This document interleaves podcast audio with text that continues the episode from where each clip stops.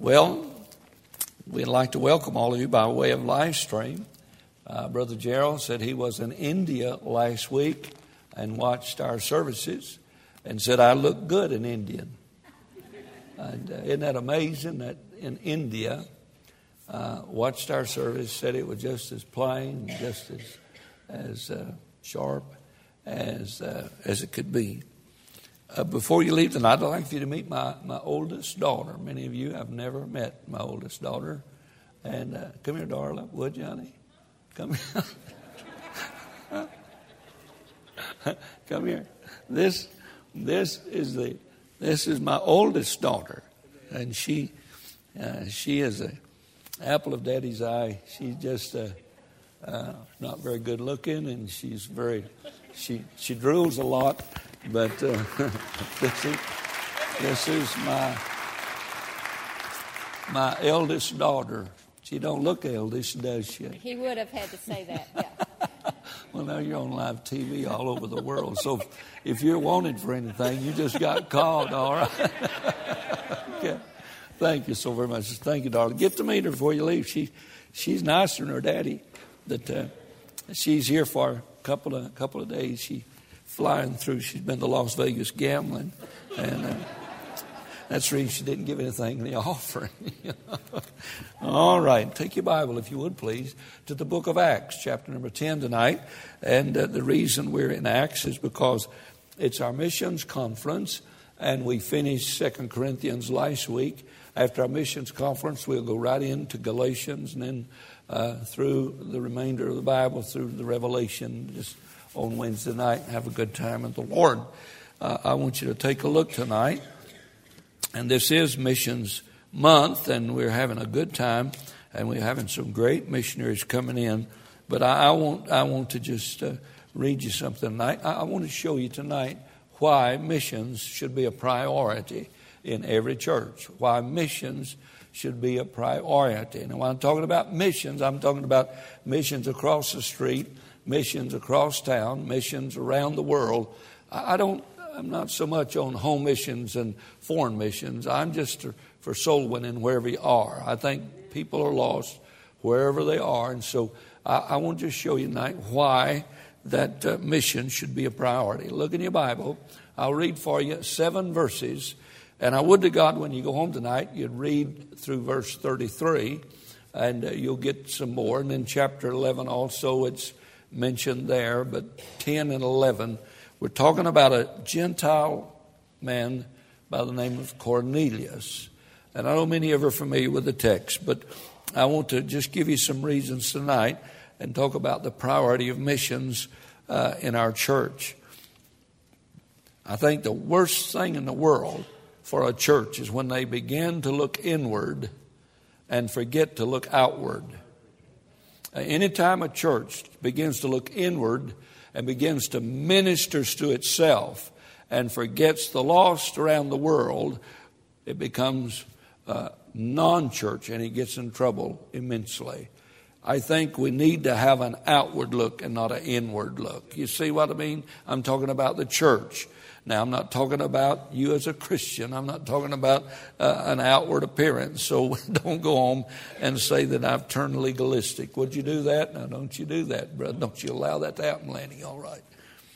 There was a certain man uh, in Caesarea called Cornelius, a centurion of the band called the Italian band a devout man and one that feared God with all his house, which gave much alms to the poor, I mean to the people, and prayed to God always. He saw in a vision, evidently, about the ninth hour of the day, an angel of God coming in to him and saying unto him, Cornelius. I wonder if that happened to you. That would be calm if an angel came to you and said, uh, whatever your name is. And when he looked on him, he was afraid and said, What is it, Lord? And he said unto him, Thy prayers and thine alms are come up for a memorial before God. God even sees when lost people pray and give. You like that? Here's a lost man who's praying to a God that he does not know and giving to people because of the God he does not know. And it went up for a memorial to God. Don't you think that God don't hear the prayer of unsaved people? And don't think that God don't see the gifts of unsaved people. Now, he's going to save this man. And I'm glad of that, aren't you? Now, the Bible says, and now send men to Joppa and call for one Simon whose surname is Peter. And he lodged with one Simon, a tanner, whose house is by the seaside, and he shall tell thee what thou oughtest to do. Now, I hope you'll read the rest of it.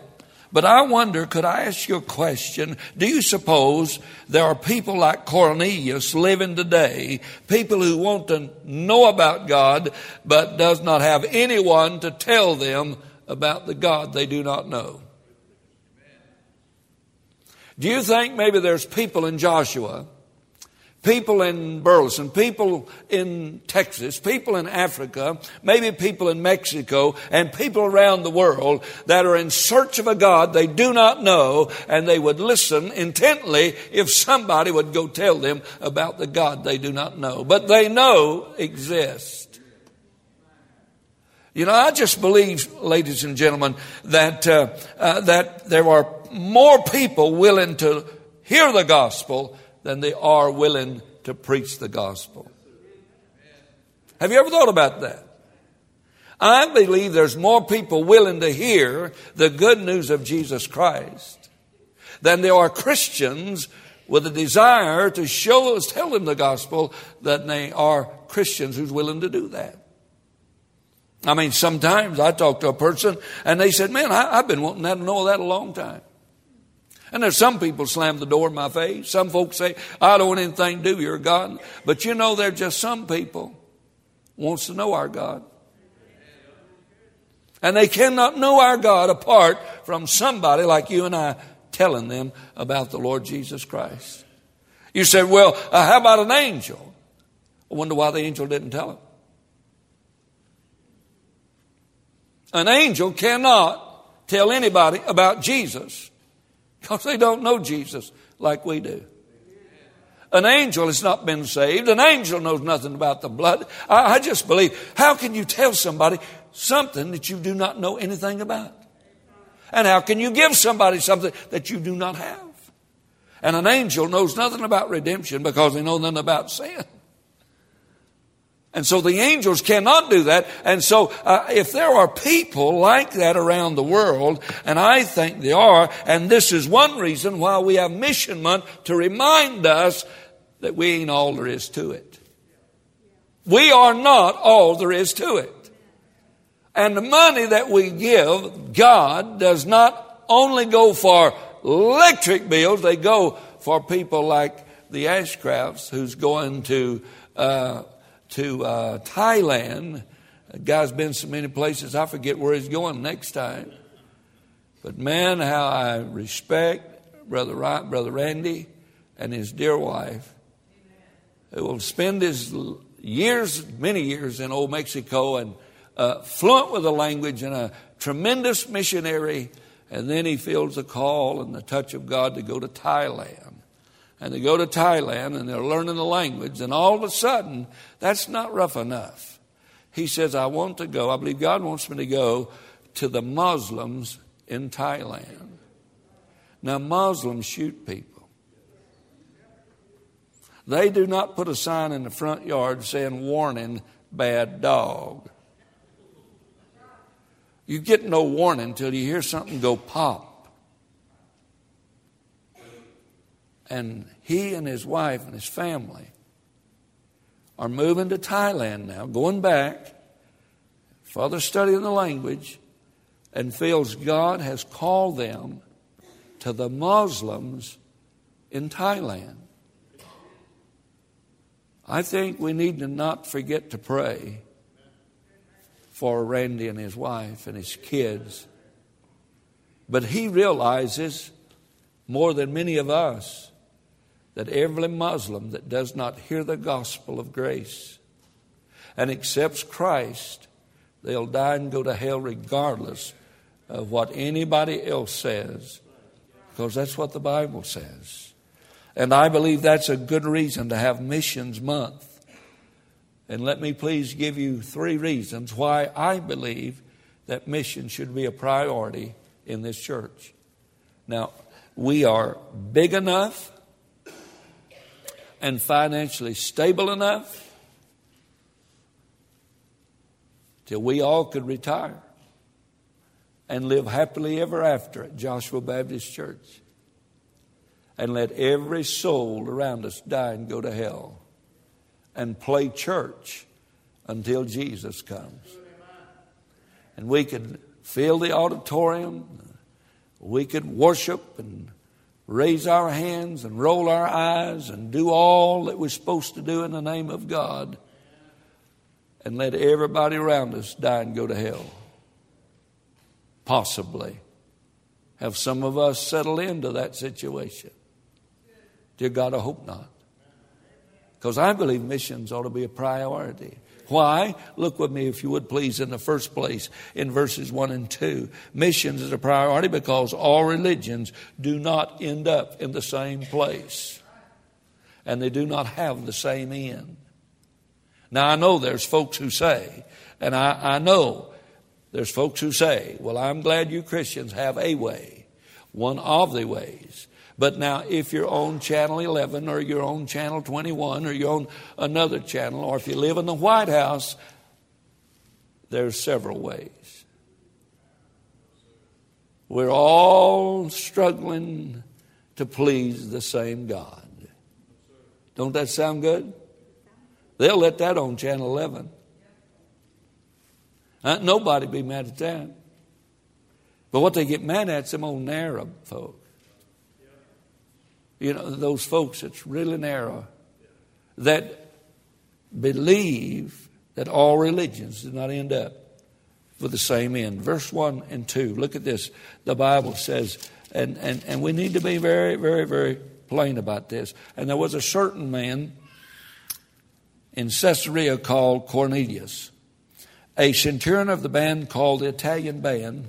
He was a devout man one that feared God with all of his house, which gave much alms to the people and prayed to God always. Here is a man that is religious.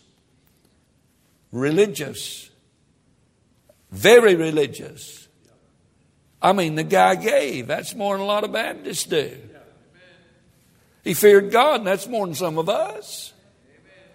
You know, if, if, if we feared God like Cornelius feared God, uh, we wouldn't have to have a preacher threaten us if they didn't come to church.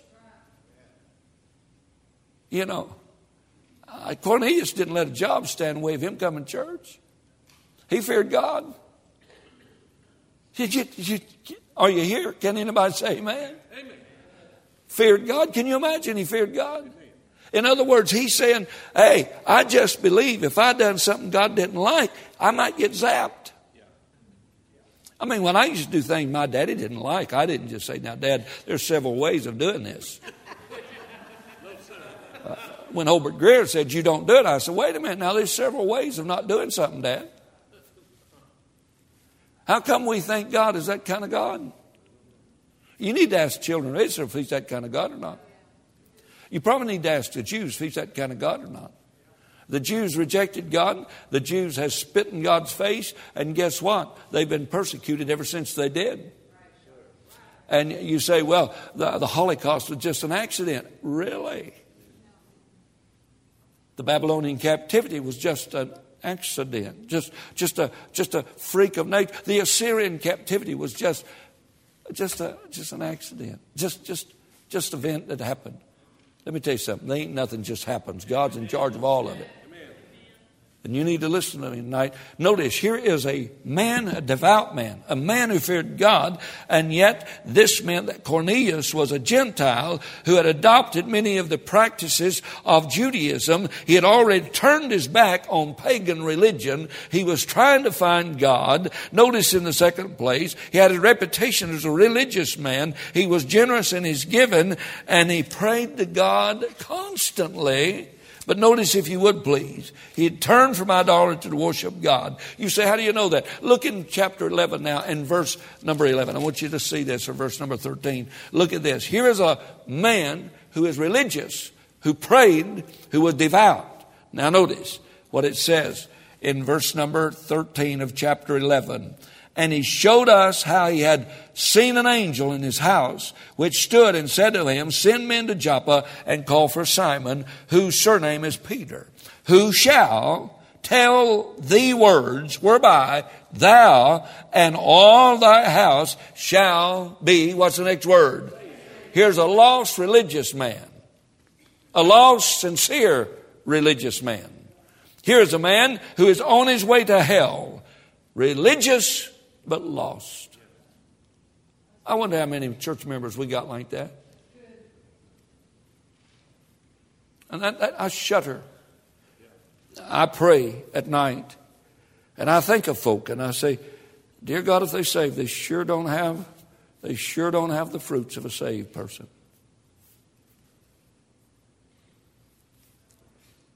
What would it take you to miss church on a regular basis?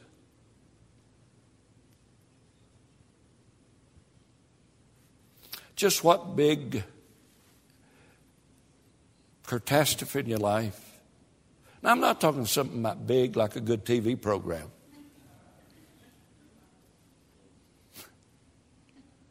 If you were me and you saw such weak, frail Christianity, would you pray for people who are religious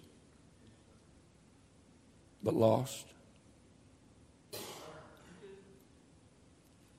People who come to church to dodge the services. Dear God, don't come to church if you're going to miss the services.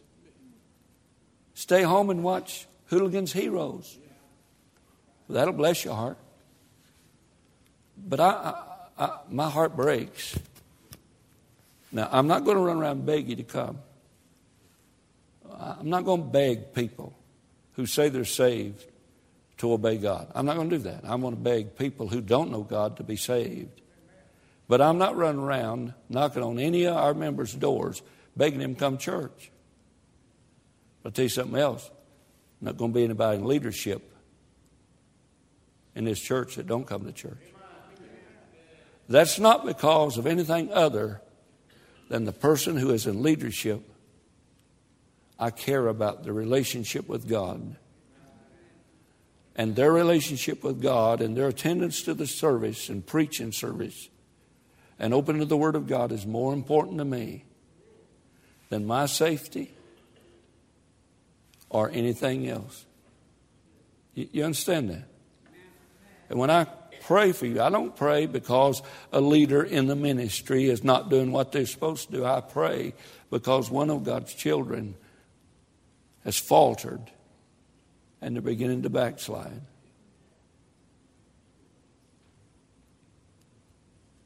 Here's a religious man, he wouldn't have missed a service. Here's a religious man that prayed on a regular basis. Here's a religious man who's devout. But all over the world, they're that way. I watched them, I watched them uh, elect a pope, and I've been moved. I'm glad the Smoke is finally white. And I look at all of those confused. Not only confused, but lied to. And all of those folks that's worshiping idols and bows to Mary and my heart breaks. I get angry at those guys running around in those pretty pajamas. that's leading those folks astray. And that's not the only religion where lost people occupy the pews. It's just as bad in Baptist circles. And I say we need to make it a priority tonight because here's a man who is religiously lost, devout, and yet he remained lost. God help us to quit accepting somebody's religious garb and jargon. Look, they need to know 100% for sure they're going to heaven. And they need to be always ready to give an answer for the hope that lieth within them. It's amazing when you ask somebody, "Yeah, I'm saved. Go church. Yeah, what's your preacher's name? Oh, oh, well, they change a lot down there, and we just it's hard to keep up with all the preachers that's changing. That's baloney. Uh, we just we need to be constantly. Notice second place, missions is a priority because desires to get the gospel because God desires to get the gospel to every creature in the world.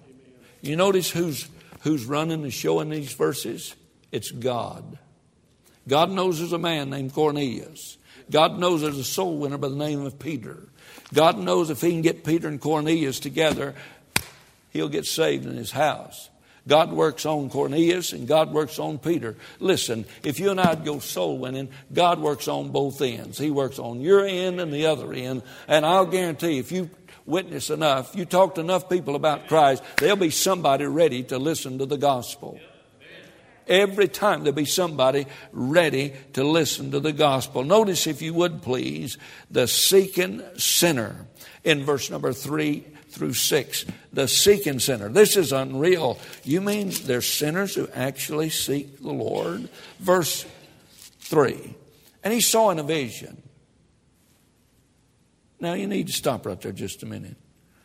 He saw in a vision. Evidently about the ninth hour of the day, and the angel of God coming to him, saying to him, Cornelius. Can I please help you a minute? Is there anything in you and I before we got saved that would lead us to seek the Lord? There is not one sinner in this community or around the world that seeks God without God initiates it. Amen. The Bible said, There's none that seeketh after God. That's Romans chapter number 1, verse 9. There's none that seeketh after God. I was not looking for God 46 years ago. God was looking for me. You got that? God, you know, uh, uh, I, am just so glad He found me. You know, the way I was running, it took a, a fast soul winner to catch me back when I got saved. And you say, well, preacher, what are you talking about? Look at Romans chapter 1, and I want to show you verse 19 to 21. I've got five minutes and I'll be done. Here it is a sinner seeking the Savior. God desires the gospel to the seeking sinner. Now, notice if you would, I want you to note this in verse 19 of Romans chapter 1. For the because that which may be known of God is manifest in them, for God has showed it unto them. For the invisible things of Him from the creation of the world are clearly seen, being understood by the things that are made. Where did all the things that you see come from? Who made this world? They are clearly manifest for everybody who has the brain the size of an English pea to understand that all this didn't evolve. If it did, I wish that maybe somebody would evolve into a better situation than what we find walking up and down the streets of Joshua. Because everybody I find, you know, in Joshua are just lying sinners. You're welcome. Verse 21, for, uh, for, that, for because when they knew God, they glorified him not as God, neither were thankful, but became vain in their imagination, and their foolish heart was darkened. Let me show you three things right quick. One who is searching for God is responding to a witness from somewhere. Nobody, nobody but nobody just comes to a place and starts seeking God. Notice, if you would please, the witness from within in verse number 19. The witness from within. A sinner, a witness from within. The Bible said, For the wrath of God is revealed from, or, verse 19, because that which may be known of God is manifest in them. The inward witness, a conscience Go to the doctor's office. I went the other day. I'm going to have surgery on one of my eyes. I hope I get the right one because I got two and they have a choice, you know. And the doctor started explaining to me an eye and how that the light comes in and, and bounces off of the back of the eye. And he started naming all the, all the things in the eye and how it works. And I said, Man, I wonder how long it'd take that to evolve like that. I mean, just, just the eye. I'm not talking about the rest of it and all the arteries and all everything in the brain and the, and the electric electrodes in the brain. I'm not talking. I'm just talking about the eye. How can anybody? How can anybody breathing God's air not realize from within there's just something somewhere bigger, better, a designer, and a design and a creation. It's amazing. When you think about that guy sitting in that thatch roof and, and he goes out at night and looks at the stars and there's the witness of God. Uh, and then he sits down and just thinks about himself. Just maybe he's looking at his wife, and she's a lot prettier than he is. And, and he wonders, I wonder why you evolved that way and I evolved this way. Was there some key to the evolutionary process that one day you just grew some things I don't have, and, and I grew some things that you don't have. And uh, we look different, we feel different, we act different, our temperament is different, our attitude is different. You think maybe God, uh, so, who, uh, boy, the evolutionary God must have made a mistake. How can you be so ignorant to think that in the process of evolution, the witness within, then the witness without. The, the heavens declare his handiwork. Man, ain't God good? But you know, nobody ever comes to Christ without a witness. And then there's a witness from the past, verse 21. The Bible said, when they knew God. When they knew no, when they when they knew God, you know what they did? They built church houses. They don't build church houses no more. They make them look like a gymnasium. When they knew God, they glorified him not as God, but they did know God. And when they knew God, they started having church on Sunday. And when they did know God, they had Sunday school to teach the kids. So that one of these days, when the kids got old enough, they might respond to the good news of Jesus Christ. And when they knew God, uh, they looked at the calendar and said, BC and said, I wonder what that means. When they knew God. Uh, there is a backward witness, there is an inward witness, there's an outward witness. But still, they need somebody.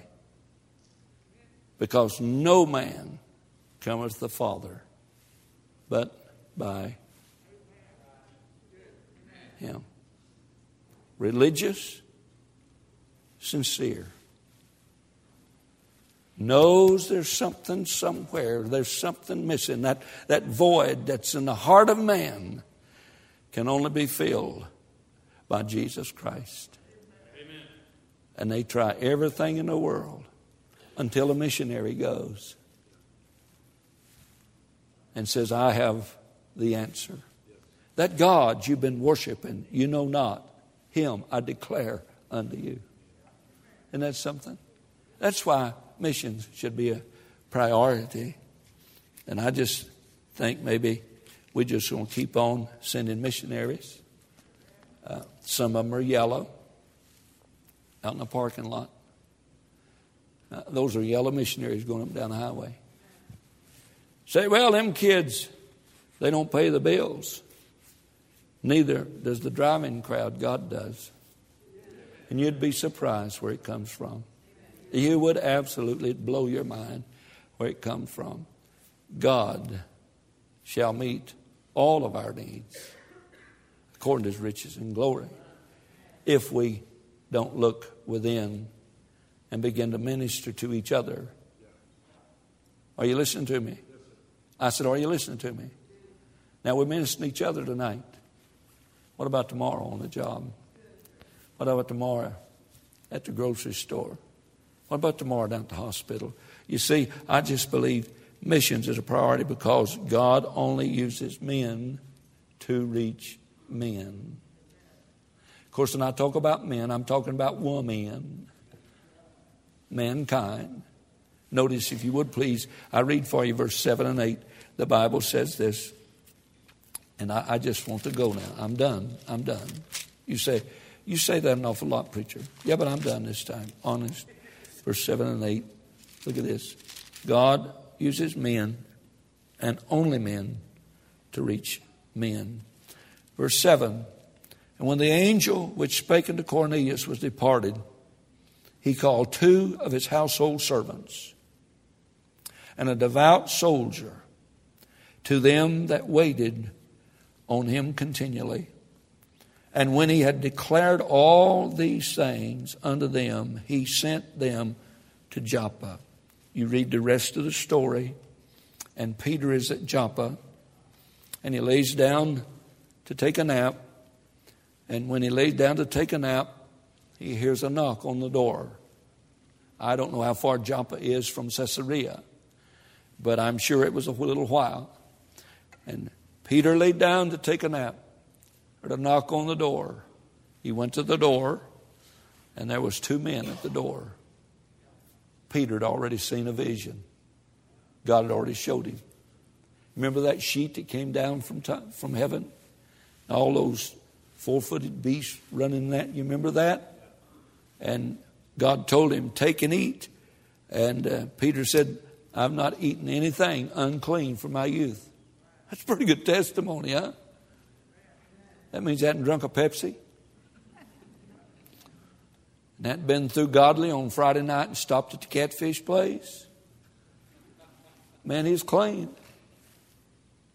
And God said, kill and eat. Peter said, wait a minute.